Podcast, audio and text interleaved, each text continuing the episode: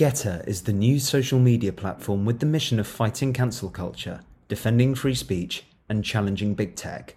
Great technology, lively conversation, and an active community have propelled Gettr's rise to become the fastest growing social media platform of all time.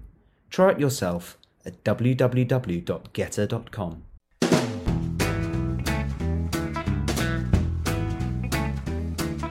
Hello, and welcome to the Americano podcast, a series of discussions about American politics, life, and culture. My name is Freddie Gray. I'm the deputy editor of The Spectator. I'm joined today by Andrew Bacevich, who is author of After the Apocalypse America's Role in a World Transformed. He's also president of the Quincy Institute for Responsible Statecraft and a contributing editor to the Spectator World. And we are going to be talking, of course, about Afghanistan. Andy, yesterday we published uh, sooner than we were anticipating publishing because the collapse of the Afghan state has been so quick. Uh, your excellent piece, um, which is a sort of autopsy of America's failure in the Middle East and at war generally, I think it's fair to say, in recent decades. Can I just ask, firstly, as an American, how you're feeling today. You've written about this subject a lot. Are you feeling as humiliated as, as, as a lot of people seem to be? Humiliated is a good word. And I think uh, emotionally uh, taken aback, and frankly, to a far greater extent than I would have expected. I have no you know, direct personal investment in the Afghanistan war. I never served in Afghanistan. My son, who was a soldier, never served in Afghanistan. But I, this this thing has hit me uh, uh, like like a ton of bricks. I, I, think, like many of us, I feel very badly uh, for the people of Afghanistan. I feel very badly uh, for the soldiers, and they weren't just American soldiers; they were British soldiers uh, who served there and have to look back on their service and say, well, what the hell was that all about? Yeah. Uh, so I'm, I'm frankly bummed out. Yes. And let's talk about moral responsibility because it's the it's the big question. What it, what is America's moral responsibility to Afghanis today?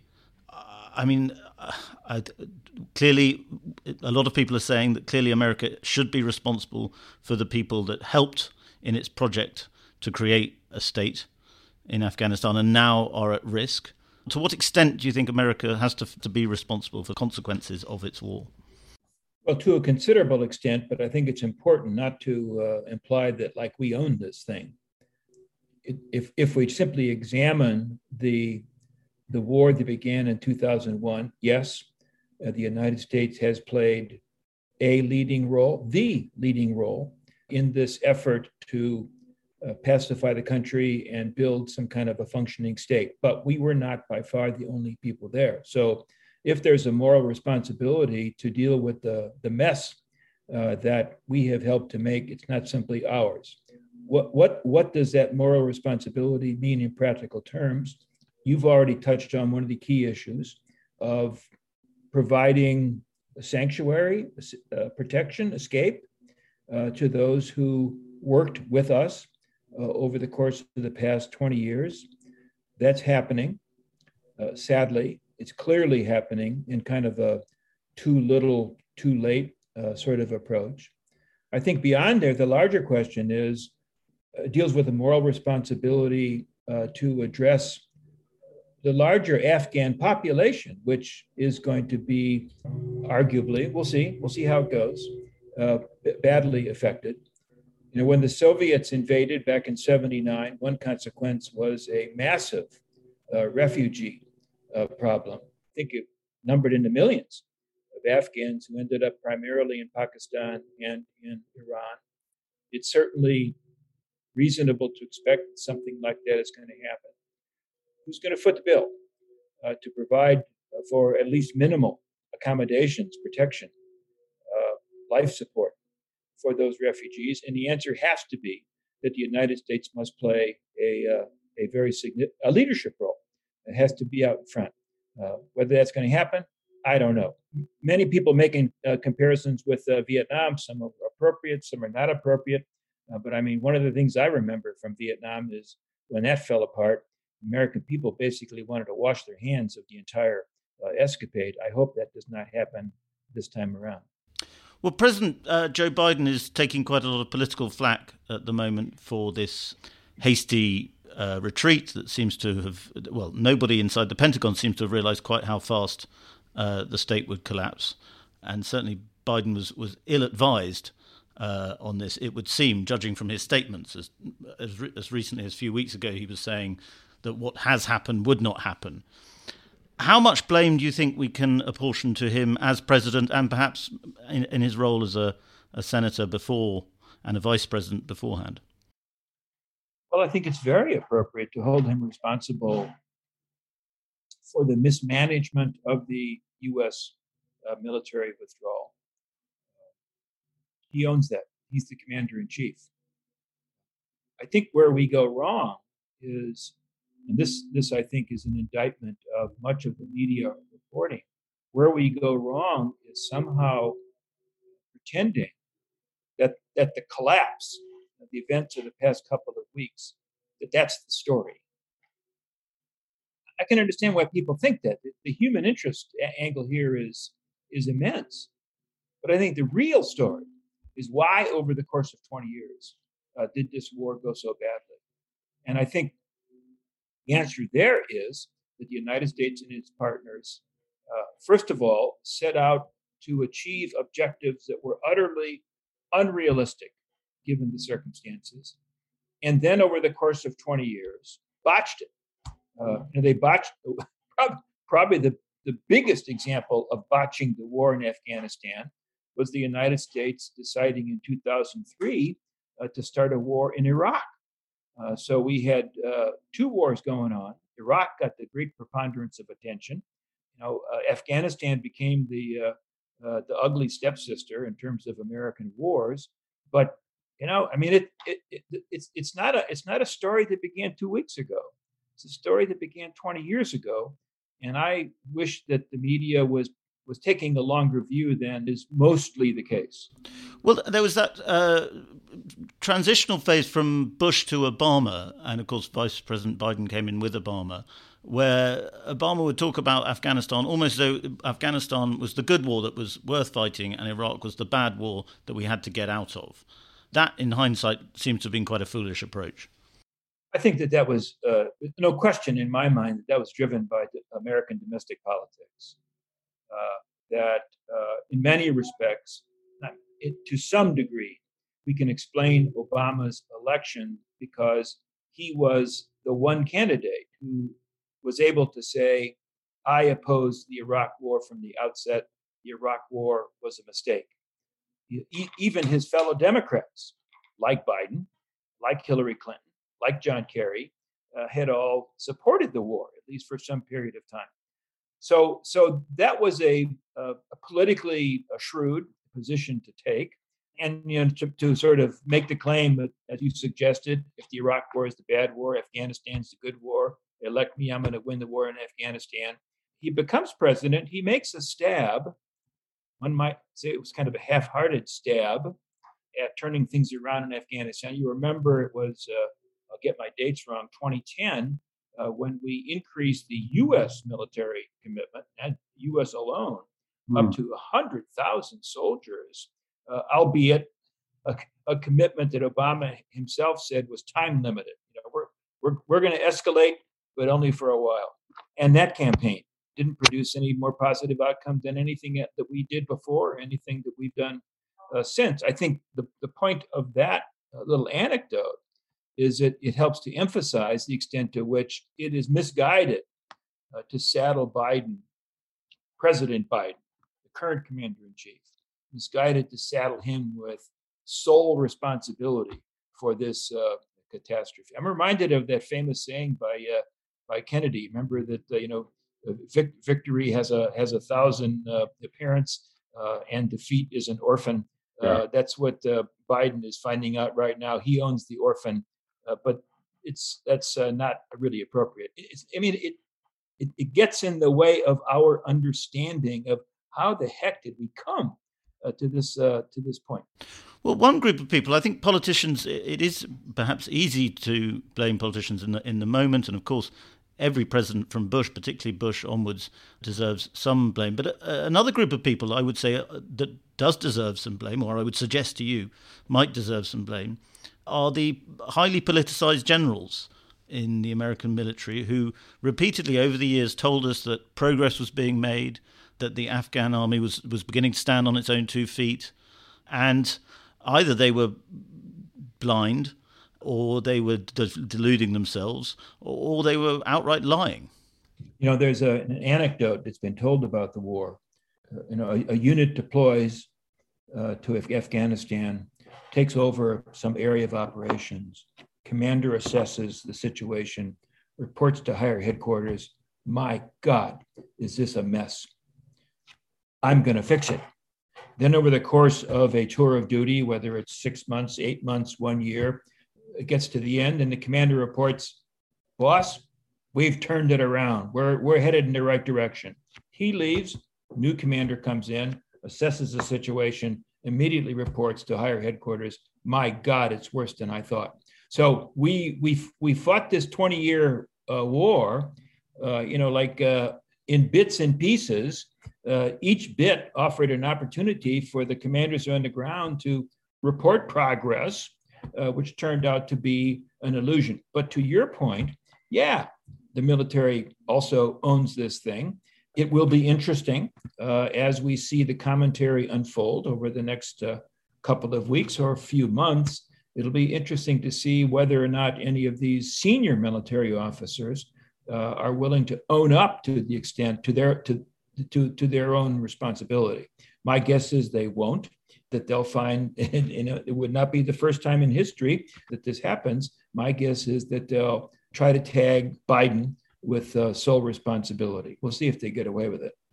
Is the problem that the, the military's role became blurred and it, it turned it all in Iraq to a certain extent as well? It, it became a humanitarian operation on top of a military operation. You know, I uh, I had occasion the other day, I wish I could find it here on my desk, to, to go back and review the text issued at the end of the Bonn conference uh, in December of 2001. That's when the United States and its partners got together, and uh, this is when they identified Karzai uh, as our, you know, our chosen leader for Afghanistan. And this is where they settled on a set of objectives for what the war was supposed to uh, accomplish, the, the war that is just now beginning to unfold. The objectives are incredible. National reconciliation, you know, uh, rights for women, uh, democracy. I mean, uh, wonderful uh, notions that basically have never existed in Afghanistan. But we, with our partners, to include, of course, the United Kingdom, uh, thought that in 2001 we were gonna we are gonna do all this. We're gonna re- we're gonna we're gonna build we're gonna modernize this nation and endow it with uh, Western values. Well, obviously that was foolish. And as time goes along, of course, the actual objectives get uh, reduced in scope by the time we got to, frankly, Biden's presidency, the, the objective is see if we can negotiate a deal with the enemy, with the Taliban, uh, which will enable us to leave with some fragment of, of dignity still intact. And, and we didn't even get that done. So I think a basis of understanding how this went wrong is to appreciate the extent that our objectives for Afghanistan early on were wildly uh, inappropriate. And then you add to that, you know, the, the, the lack of understanding of, uh, of the Afghan culture, the frankly, uh, this is not a shot at the UK. Many of the coalition partners that participated in this uh, did so somewhat half heartedly. And so it's a, on paper, it was an impressive coalition of several dozen countries, not necessarily impressive in terms of what happens in the field, and on and on. So there's all kinds of explanations. And my really bottom line is we need to we need to study those explanations and not simply get hung up on where Biden made his mistakes. Another aspect, possibly, is that uh, aid on on top of the enormous military expenditure, there was a, a similarly enormous expenditure on aid And one has to ask what this aid actually did. I haven't been to Afghanistan, but I went to a town in Miranshah, which is in the kind of tribal regions of Pakistan, which was it, it, it's built entirely by U.S. aid money, and it really felt like a kind of Potemkin town that they just sort of showed visitors, and it must have cost enormous sums of money. And uh, I understand there are parts of Afghanistan which were like that. Does this idea that we just throw aid money at at these problems and somehow they will magically transform themselves. Is that to blame? Yes. So, roughly uh, 10 years ago, uh, Congress created an office called the Special Inspector General for Afghanistan Reconstruction. The acronym is SIGAR. SIGAR has been reporting on reconstruction efforts for years now. And tomorrow, they are releasing what in effect is a final report on lessons learned. Reports, the text is embargoed till, till tomorrow, but I've read it. It's an extraordinary indictment. Uh, it's an indictment that says we never had a plausible strategy. We, we, that is to say, the international community engaged in this, this nation building effort. It says that we had no understanding of local conditions. It says that the people hired to do the job, focusing on Americans, tended to be incompetent. And the competent ones left after a year. Frankly, they, they had their money and it was time to go home. So it is a, a searing indictment of the shortcomings of the effort. So, so we have, we have uh, uh shortcomings in the military arena. You know, a war against the Taliban badly conducted, badly conducted in part because of the uh, inability of the coalition to, to create effective Afghan security forces. And alongside that, we have incompetence when it comes to undertaking this reconstruction effort. Both together yield the failure that we are seeing uh, unfold before our eyes. Is there a room for optimism in that America's humiliation in Vietnam did lead to a, a sort of reappraisal of uh, of what foreign policy goals are? Is there a possibility now that the hubris that we saw after 9/11, the kind of end of history uh, thinking, is now being so thoroughly proven wrong that America might have 20 years of more sensible foreign policy? Too soon to say, I think. The American public appears to be quite chastened opinion polls asking Americans, what, what do you think about staying longer in Afghanistan? The answer is a resounding hell no. The American people are done with this war. But I, I think what remains to be seen is the response of policy elites. When I say policy elites, I mean I mean the people in Congress, for example, the people who would like to be the next president, the people who would like to be the next Secretary of State but it's also you know the policy intellectuals who inhabit think tanks, uh, you know, who write for uh, the, the quarterly journals in London or, or in New York. The, the notion that we are the indispensable nation, the notion, and I say we, I mean the United States, that, that we are chosen, that there is no alternative to American leadership, that, that the United States must remain the strongest military power on the planet. These notions are so deeply embedded, I think, in and around Washington that I have to wonder if even a, a setback of this magnitude will dislodge those uh, inclinations. And that's where your reference to Vietnam is, I think, entirely appropriate. That was a debacle. I mean, in many respects, I think in every respect, it was a bigger debacle than the one that's occurring right now. But you're exactly right. The impact of Vietnam in the policy community was, was brief and modest. We didn't learn a hell of a lot. So whether or not we'll actually learn from, and let's let's admit it's it, learn from our failure in Afghanistan, learn from, if it's not a failure, it sure wasn't a victory uh, in Iraq. Will the experiences of the past 20 years lead to a different mindset in, in the policy elites? I simply don't know. You talk in your in your excellent piece about the, the, the almost the absurdity of these situations in, in Vietnam and Afghanistan, where you have entire military, vast military operations happening with nobody outside having a real clue what is going on and what the what the wider purpose is. And you talked about your your experience of Vietnam. Can you tell us a bit about that? Well, I mean, I, as as an old guy whose military service is now uh, quite distant, I, I, think I have come to uh, a better appreciation of how military institutions have a hard time at thinking. They are much better at doing. And what they like to do is what they've always done.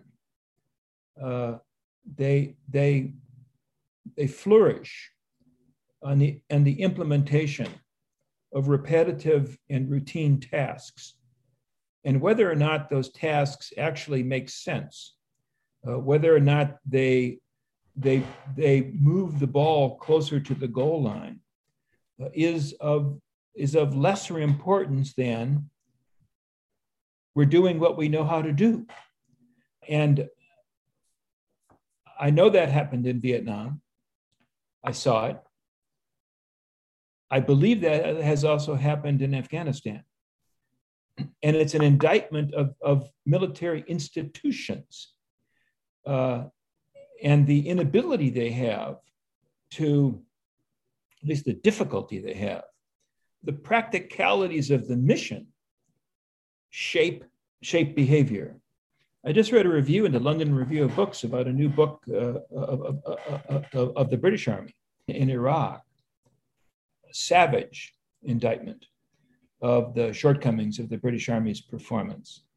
And it's, as I at least read the review, I've not read the book, I sense something of the same.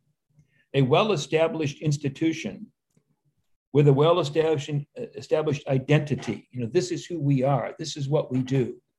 Sallying forth into this confused, complicated, hostile environment and simply doing what it knew how to do, uh, and therefore screwing everything up. And I'm picking on the British Army. I think that's what the American Army has, uh, has likewise done and I think Afghanistan is a case in point. There's a lot of talk uh, now about how China will uh, inevitably fill the greater power vacuum left behind by America, and that perhaps we should no longer be talking about the Middle East, but we should be talking about West Asia as a sphere of influence. Is that an idea or a prospect that alarms you? No, I think I'd say go for it, gang. You got it. Uh, if you want to, if you want to, if you want to make Afghanistan your project, please take over. Uh, I think it's implausible. I, I, don't pretend to have any insights into the Chinese leadership. My sense is they're pretty darn savvy, prudent, not inclined to engage in reckless escapades. Also, think that uh, despite the fact that certainly China is, is the emerging power on the planet, uh, let's remember that there are, are a number of other actors around Afghanistan that have interests there Pakistan, of course, above all, hmm. uh, but Russia, uh, Iran, uh, India, these are not insignificant countries. So, uh, you know, if, if some Chinese strategist said, okay, the Americans are out of Afghanistan, let's go, it's ours, uh, I think the Chinese would probably in for a bit of a, of a, of a surprise in that regard. The real interesting point here is that uh, given that the mess that the Americans have made and are leaving in their wake, what's the likelihood of Afghanistan's neighbors collectively finding some way to contain the damage. Now, if they chose to do so, it wouldn't because they like us, uh, it would because containing the damage uh, would ser- serve their own interests. I hope that'll happen. I have no reason to expect that it will, but I think it would be a positive development. Well, Andy, I think we'll end it there, but thank you so much uh, for joining us, and thank you for writing uh, so many excellent pieces for The Spectator. My pleasure.